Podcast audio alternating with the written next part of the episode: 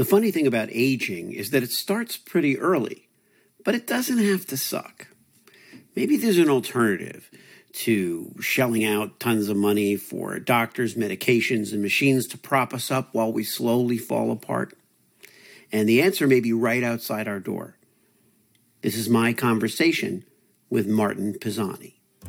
What if the truth came in a gel cap and we could just pop it in our mouths and forget about it? Well, it doesn't, and we can't. But we can laugh in the face of reality while plotting our survival. Welcome to the Truth Tastes Funny podcast. I am your host, Hersh Rephun, and if my guests can handle the truth, so can you. Open wide, folks. Here it comes.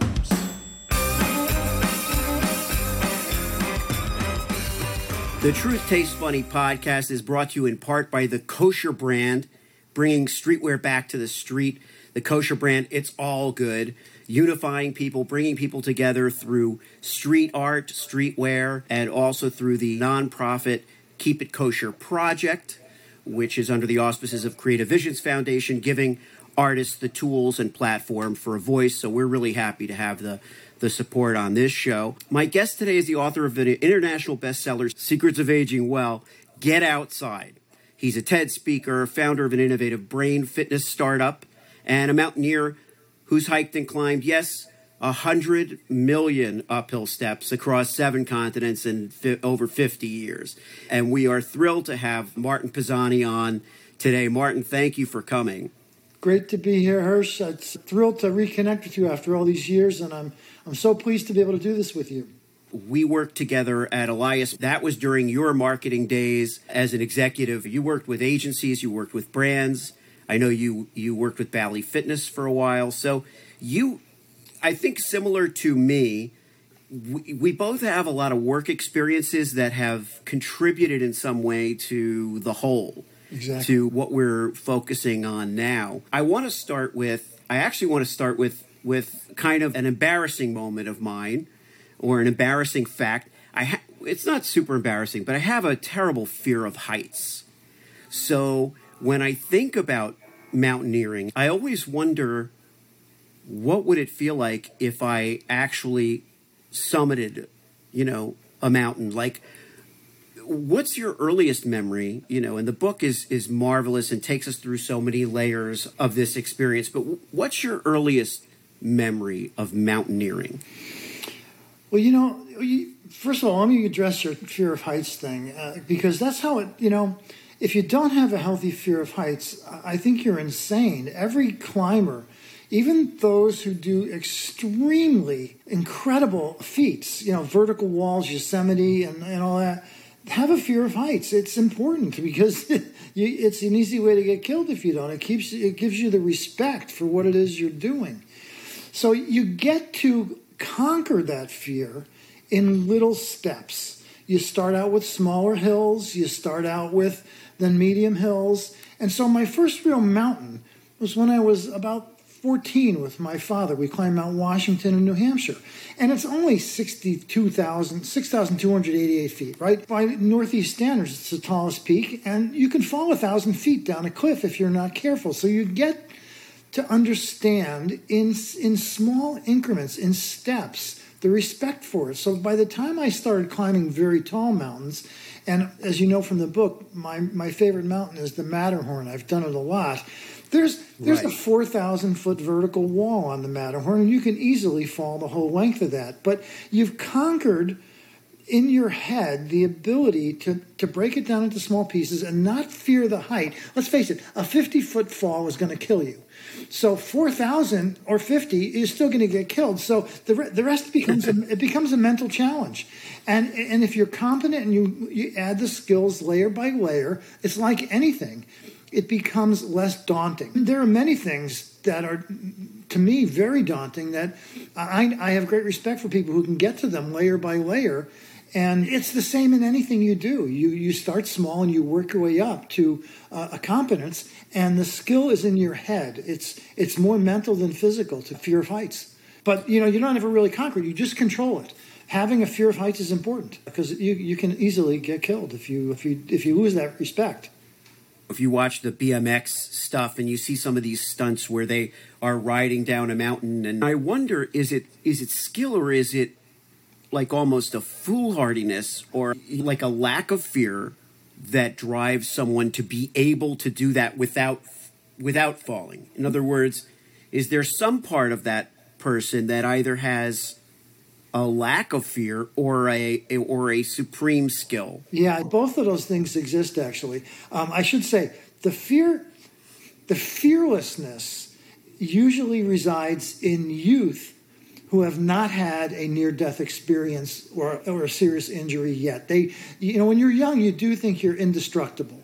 And then at some point in life, you realize you're not. You either get injured badly, you take a fall, you crash, and so some of what you see in those real extreme sports is that complete fearlessness based on the fact that, yeah, they combine some incredible skills, but never having had a serious in- injury or a near death experience. As you put on the age, as you put on the miles, as you get experience, you start to have more close calls. I've had a number of really close calls, and, and, and it makes me more respectful. I lost the invincibility effect of youth and now I have a great respect for staying alive. That's the whole point of it. I, I kind of, the older you get, the more controlled you want those risks to be. The more competent you get, the more you understand the mental battle. And it, it's kind of a complex interplay between risk and reward and, and how much are you willing, to, how much risk are you willing to accept? But you know, as you get older, it probably goes down a little bit. You know, yeah. you you really respect the years and and your and your life a little bit more. I think we're taught that age is a certain thing. Yeah. We're taught that 50, 55 is old. We're taught that 60 is old. You know, how did you how did you prove that wrong? There, there's two seminal events for me. One is that, as I refer to in the book, I was about 35. I was in that sort of fearless age. I was training for a big mountain, and I was climbing Mount Washington, which I've done about 100 times. And I bumped into, on accident, uh, a 75 year old guy trail running uphill on Mount Washington, and he was in way better shape than I was. Here I am, I think I'm in the prime of my life at 35, and there's a 75 year old guy kicking my ass up running uphill. And it, it hit me that, like, wow, I didn't know that was possible because when my grandfather was 60, he could barely walk up the stairs. And here is a guy much older, and it really rocked my world. And it, it really was a, a, a turning point mentally that you can control the way you age by staying active. And I had said to him as he passed by me, I said, How are you doing this? He said, Well, I live just down the road. I do this two or three times a week. I've been doing it since it was your age, Sonny. See you later. And he blew past me. And it occurred to me that if you don't slow down, if you don't give in to aging, if you don't, in your head, think you're supposed to slow down, you can stay active. And and that's what I've done. And that guy really just changed the trajectory of my life by, by showing me that. And then I also, about 10 years ago, crossed paths with two entrepreneurs in the fitness business who were in their mid 80s and still going into the office every day. You know, traditional corporate world, they sort of start to put you out to pasture in your late 50s, certainly in your 60s. And these guys were in their 80s working every day. Now, granted, they owned the company, but they were still active, vital, sharp as could be. And I and it, it hit me. I, I guess I was about 50 at the time. I said, you know, you don't have to give in to that decline of aging. And and I do not intend to. I, I plan on working at least full time until I'm 75 or 80, which is more than 10 years down the road. And I've also seen too many of my friends um, and neighbors who retire at 62 and then by the time you see them a couple years later, they seem like they've aged a decade in a couple yes. of years. They stop using their brain, they move less, they interact with people less, they have fewer friends, they aren't challenging themselves, and you age. And all that has added up to me that I think we just in our heads retire too young. We give up, we give in to aging. And the whole reason I wrote that book was to show that you can remain active you don't have to give in to aging. And certainly in my generation and your generation, we have a different outlook than our parents did. It was assumed you had to retire in your 60s because you probably weren't going to live that long. But now, you know, life expectancy is in the 80s. What are you going to do with yourself? if you retire young for 20 or 30 or more years. Watch television, uh, uh, play golf. It just seems so wasteful of the years to retire and then do nothing for so long. And it inevitably leads to illness and, and a slow decline, and, and it's a boring life. To me, it is anyway. So I, I intend to stay as active as I can. I'm, you know, I, I think I've got a lot more productive years in, in, in entrepreneurship and corporate world left. I don't intend to let the 40 plus years of business experience go to waste. I want to use it and not only help people, create companies, uh, create jobs, do things interesting, and travel and, and, and uh, stay active. There's no point to me. Retiring means giving in, giving up. Well, what I love about it is that, um, you know, you talk about how, how you how you had reached a point in your corporate life where you were letting yourself go. Yeah. You were losing, you know, stamina, age, eh, you know, the, the, you were putting on weight and you weren't working out. You know, you're traveling millions of miles a year. But the good news is that all the stuff you were doing in those years is serving you now as an entrepreneur, I imagine. Oh, yeah. You know, I never pursued the what I consider to be corporate, you know, the system. I never really was I, I worked for some big production companies, I guess, but I didn't have corporate oversight and so I always was kind of a you know a service provider or an entrepreneur in some way, a small business owner, a comedian. When I started doing stand up again, I was making fun of my age.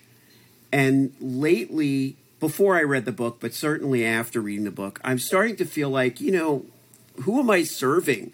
by telling people that I'm old or middle aged. You know what I, I like? Methuselah was 969 and Noah was 950. Right.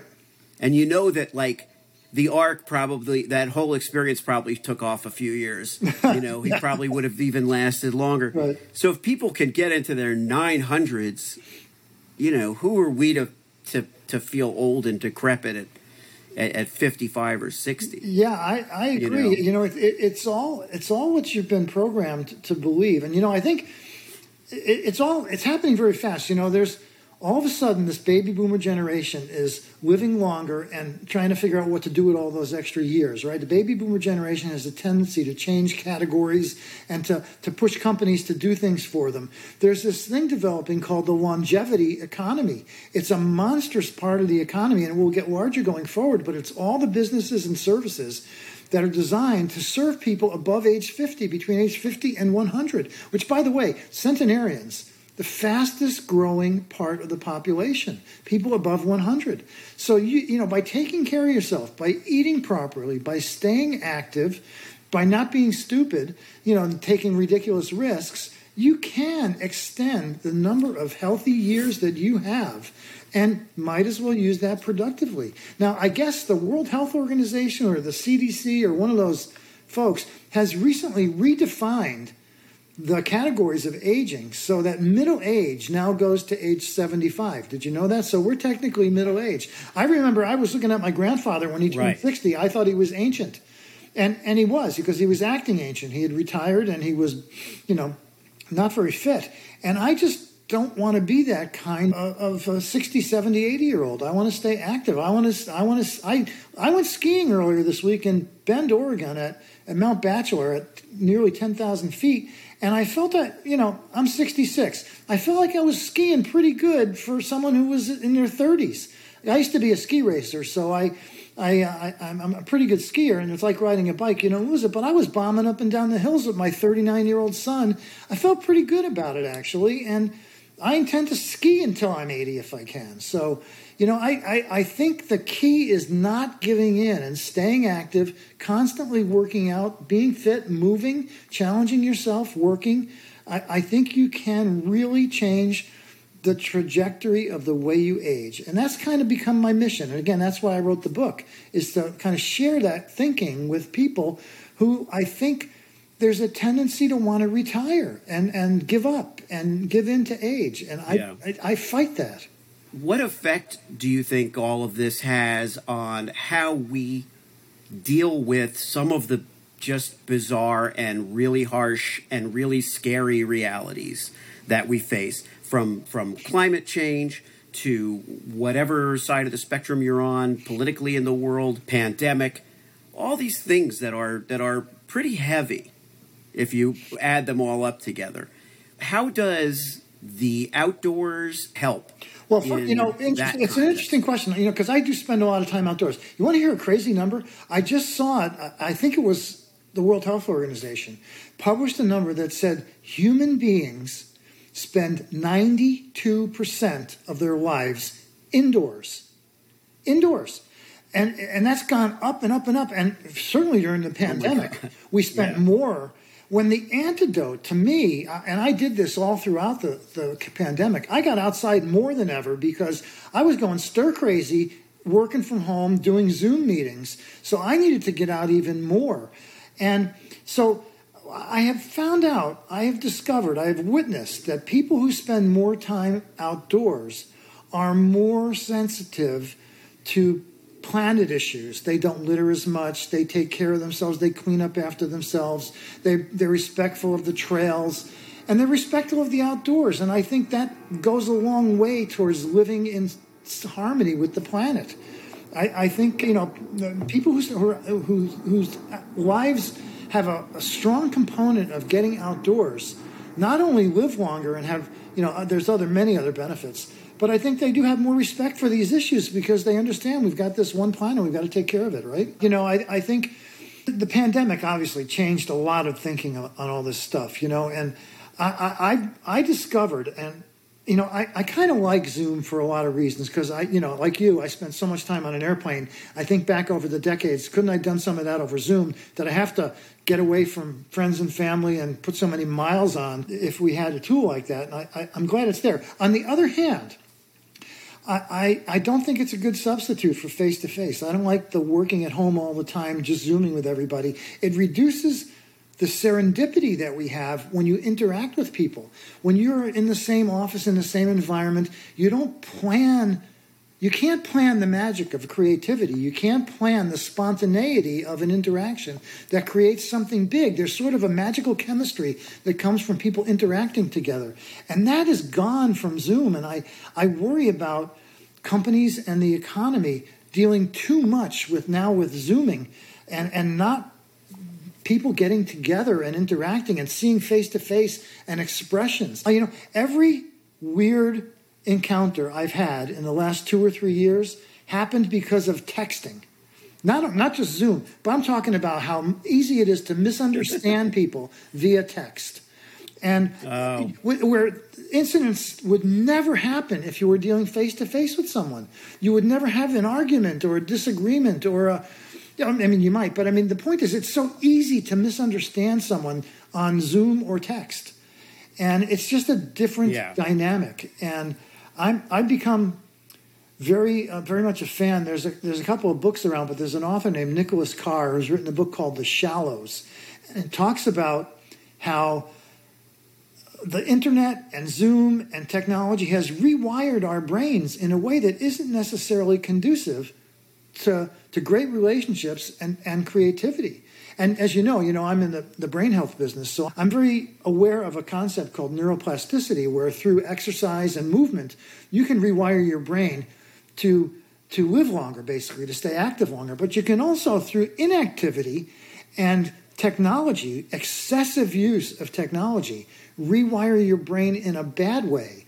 And I'm I'm concerned about that balance at this point. I think we have a whole generation of people who are so dependent on their phone, looking at that flat screen of their phone and, and technology, they're going to spend more time indoors instead of more time outdoors, which is the which you know we're human beings are made to be moving outdoors. We're made to be absorbing you know the solar energy and, and, and breathing fresh air and listening to nature. We're not made to be sitting in right. a in a sterile office looking at a flat screen all day. It's not good for us. It's not good for our longevity or our creativity. Yeah. I mean, I go back and forth, you know, like when I'm home, I sometimes feel like I'm missing out. You know, I was in a Lyft this morning and it was a short drive. It was maybe 10 minutes. And the driver asked me what I did. I told him about the, the podcast.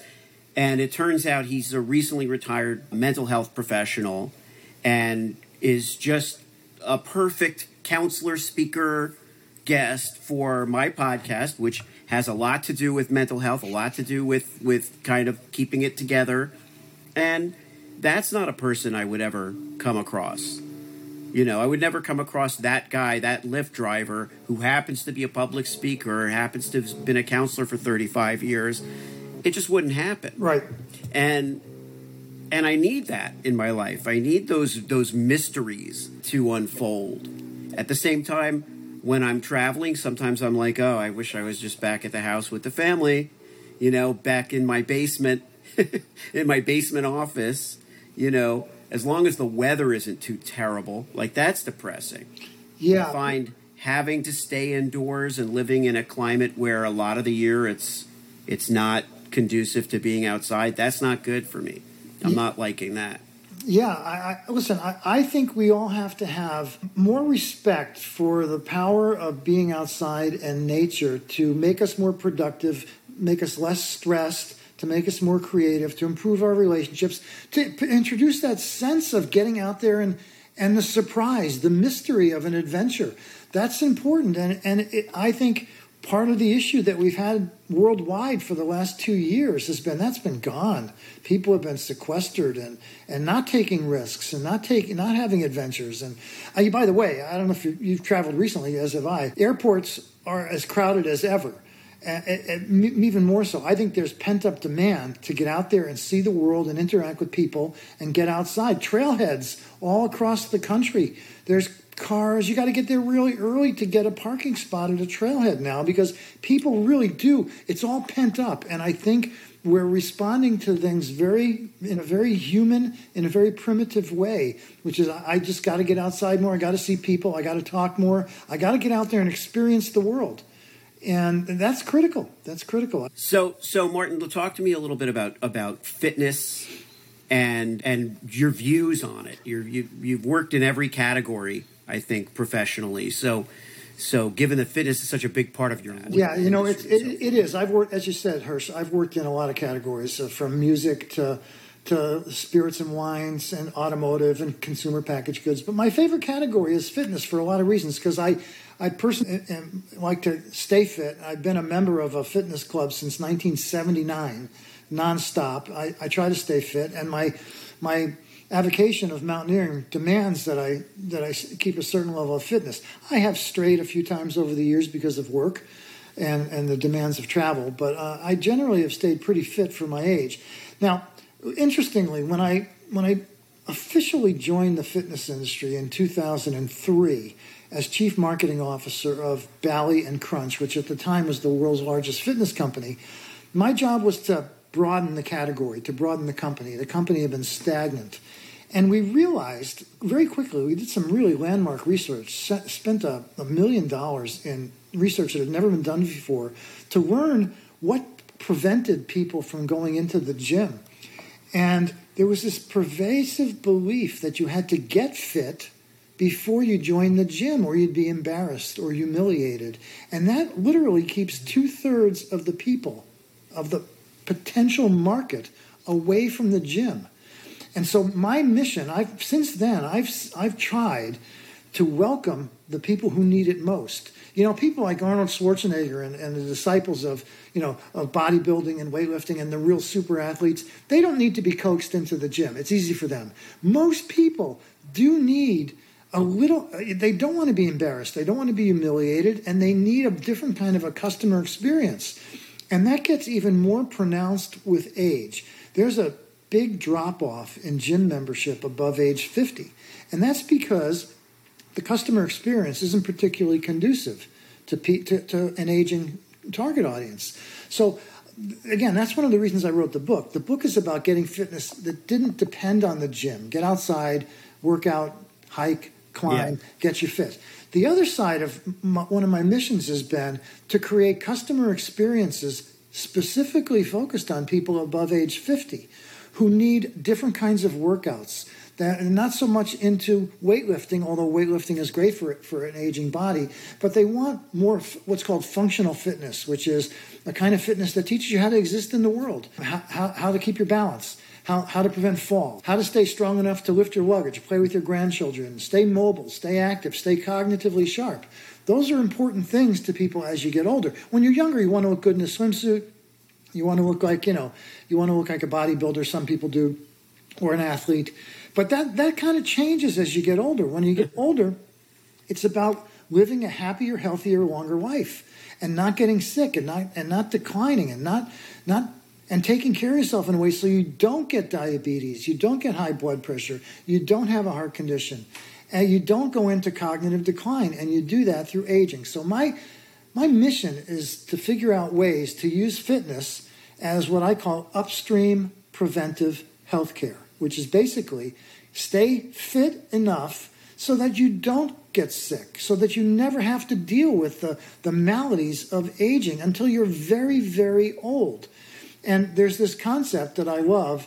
It's called compressed morbidity, which is basically, and to shorten it into a phrase, live long, die fast, which means you stay active, right, you, stay that. active for a really long time. And I've seen this happen numerous times.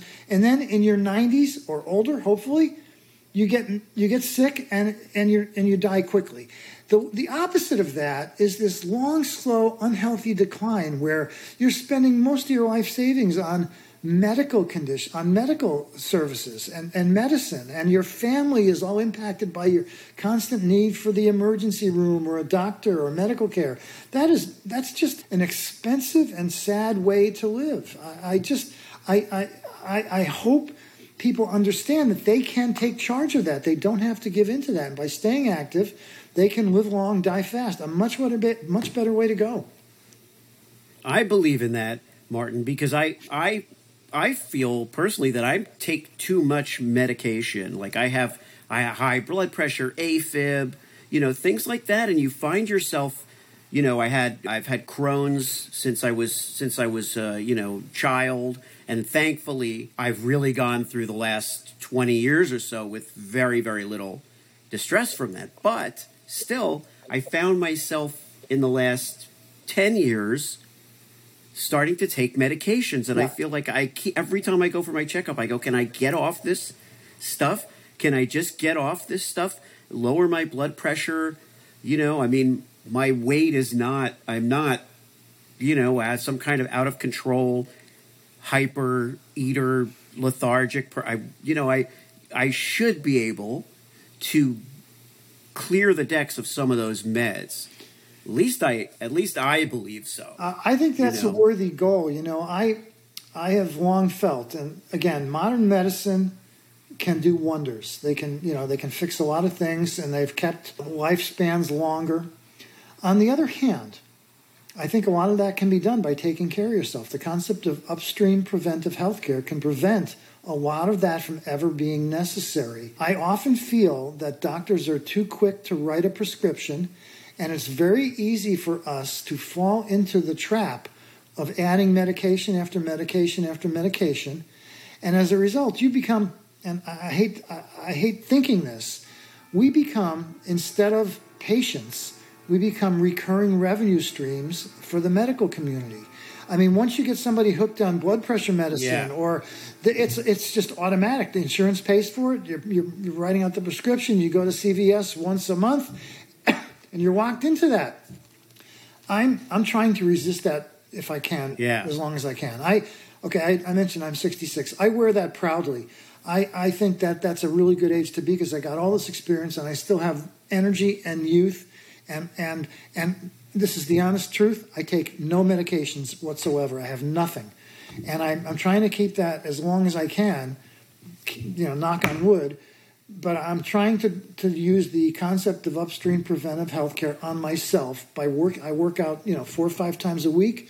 I hike two or three times a week, and I still, you know, I'm juggling two or three startups. So it can be done. You just have to make it a priority and and for me it's been a, it's been the the central part of my life probably since you know since I left the music business which you know that was actually Uh, as much as I love that business when we were were working together that was when I was the least fit the least healthy because it was that bi-coastal travel back and forth you know a lot of time on planes expense account yeah. expense account dining yeah. entertaining clients you know and then you're tired and instead of working out you take a nap or you sleep and you know and that that is that is also a trap. And you know, a lot of us in corporate world or entrepreneurs fall into that. It's an easy trap to fall into. And I, my my admonition is try not to fall too deeply into that trap. Stay fit, stay active, don't overeat, eat more carefully. You can take care of yourself in a way that prevents you from going down that path of one illness after another, high blood pressure, indigestion, leads to GERD, leads to hypertension. All that stuff can be taken. You can take charge of that if you need to, if you really want to. Yeah.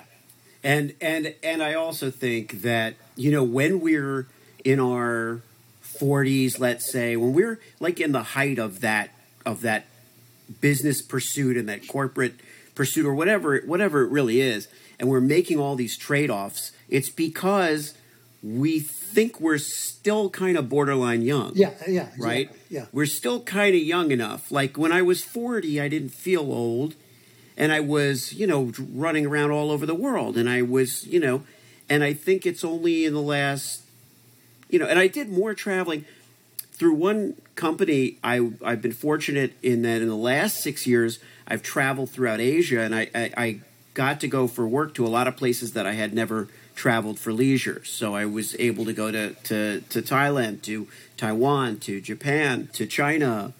And, but I think by the time I did that, I had a different outlook already in that I had my health in, in my mind too like I wanted I wanted to experience that stuff, but I didn't feel like I was a, oh I'm in, in a different place every week.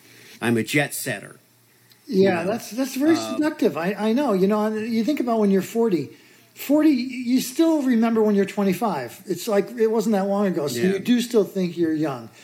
And, and but you, you, I I tend to think fifty is the point at which you start looking forward and starting start counting the number of years you have left. When you're forty, nah, you don't do that. You still think you got time to offset it to reverse everything. Yeah, you know, I'll lose those 20 pounds next year. Right now, I'm going to have that extra glass of wine, and yeah, I'll have a second steak.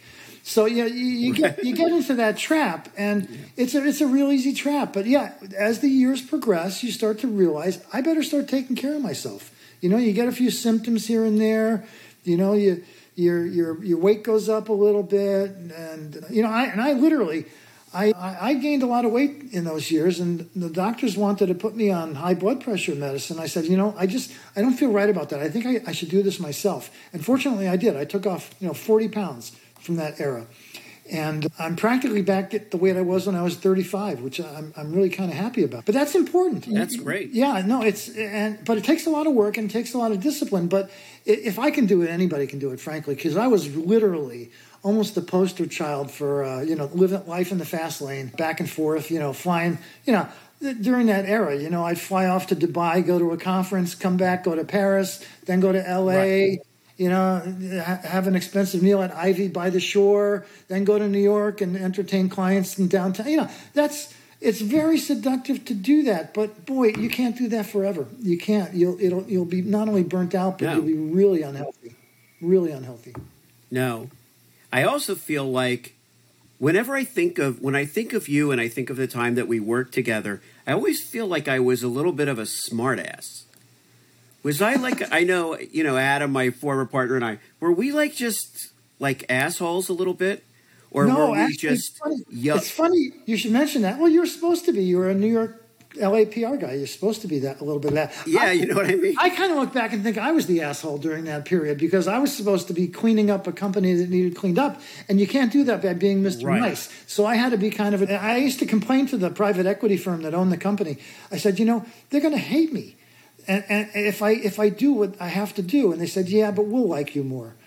And so the guys who own the company, yeah. you know, and it was a, it's a tough thing because you know the music business actually it's a, it's such a fun business, and the people in the music business. I mean, I think musicians are very special. They just have a gift, and uh, there's something about them that I really adore but they're not particularly adept at business. And so some, somebody has to be the bad guy. And I, I was unfortunately put in to be the bad guy. And it hurts to be the bad guy to nice people. So, yeah, it was yeah. kind of a weird period for me. Yeah, no, it's kind of funny. But no, you were not an asshole. I think I was the asshole, actually. Oh, good. Okay. Okay, good. Yeah. Good. I didn't want to say that. Yeah. But I also didn't really think, but you were in that unenviable position of laying down the law for people who were artists. Yeah. And I was always more of the artists. Right. Like I always identified with the artist because I didn't come from a corporate background. So I was always defending the artist.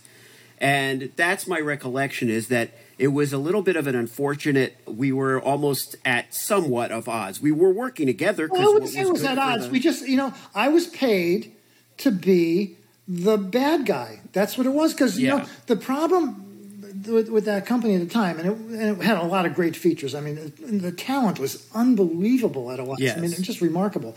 But the guys who created the company were too nice. And as the business got harder, I mean, you know, to put it into context, Hersh, you remember, remember that was the era where music was going from analog to digital.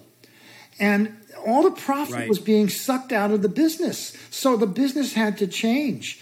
And and and some and it wasn't going to be a musician who changed it. It was going to be a bad guy like me who came in and and and made tough Yeah. calls. And and that was that was what I was hired to do. And it was it may be unenviable, but that's the job. You know, sometimes you got to do that. And it, it hurt to have to you know downsize and and to make tough calls on people who were basically nice people, really talented people. But the business was changing, and look what Apple did to the business. Remember that was also the Napster era, where all of a sudden people Oh, thought yeah. music was free. I mean, free. And so the, our customers, which were the ad agencies, well, they didn't want to pay uber premium prices for custom music anymore. They wanted free music from Napster. So how do you run a company with giving away free music? It can't be done. You have to change the company. So yeah, I, it was a, it was a interesting period of adapting, trying to adapt a company from analog to digital on the fly. Really challenging. Really challenging. Yeah.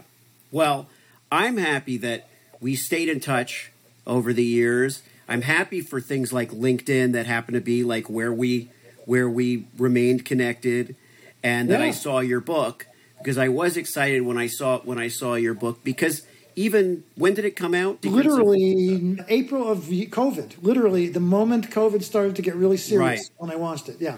Yeah. And I really, I really hope, but we'll have a link to, you know, on on our webpage, we'll have a link to where people can get the book. Before we wrap up, is there anything else going on that you want to share, that you want to tell us about, that you're at liberty to talk about? Yeah, you know, I've, I've always got plans uh, going, and I've got good- this is this sounds crazy, I know, because I'm a fitness guy. I also I started my career out working at Heublein, which is the company that turned into Diageo, the world's largest spirits and wine Diageo, company. right. Yeah. So, and I've always maintained that. I launched eight years ago a tequila company. We have a very successful little tequila business on the side, a craft tequila. But I'm about to launch three bourbons into the world with some really great bourbon maker partners. And, and and while it seems like that's at odds with fitness, I actually if it's it's not. It- respectful drinking is not a bad thing. A drink here and there is a it's an important enhancement to your life. Overdoing it, like anything, not good. So you know, I'm if it seems at odds, it's I've I've resolved it as responsible drinking is is totally fine for for for adults. It's when it gets too far down the road and carried away that it's it's detrimental to your health. But so I'm I'm I'm pushing ahead in that area, and I've got plans for a longevity company that are starting to simmer, which is really really interesting to me. Again, the book triggered a lot of ideas about how to stimulate longevity for more people. And, and, and, and I think that's where my future is. And I'm also writing a second edition of the book as we speak and hope to launch that at the end of this year because I got more stories to tell. And I think now that I'm a more experienced writer, I think I can improve on what I did. So, yeah, never, again, that's my plan is to not give in to aging, to stay cognitively active, to create, to write, to stay active, to keep launching companies out into the world. And uh, I'm going to do that until I drop. Well, I think we need to stay in touch, and uh, Absolutely. and I, I find you inspiring.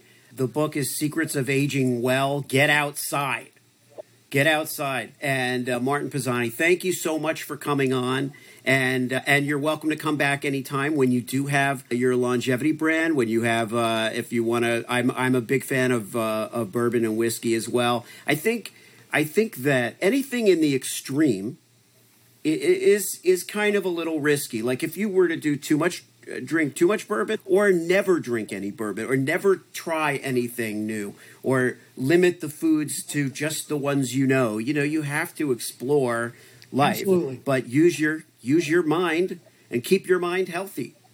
Keep your mind healthy through exercise. And Totally. thank you so much for coming on. I really, really Person, so appreciate glad it. we connected. It's been, this has been fun. It's it's really great, and I agree. I I love LinkedIn for that reason. Oh, you know, stay in touch with people and watch how they evolve and grow. It's it's exciting. Good time to be alive, isn't it? Amen. Thanks so much for tuning into Truth Tastes Funny. If you enjoyed the experience, please leave a five star review and share this podcast with your friends.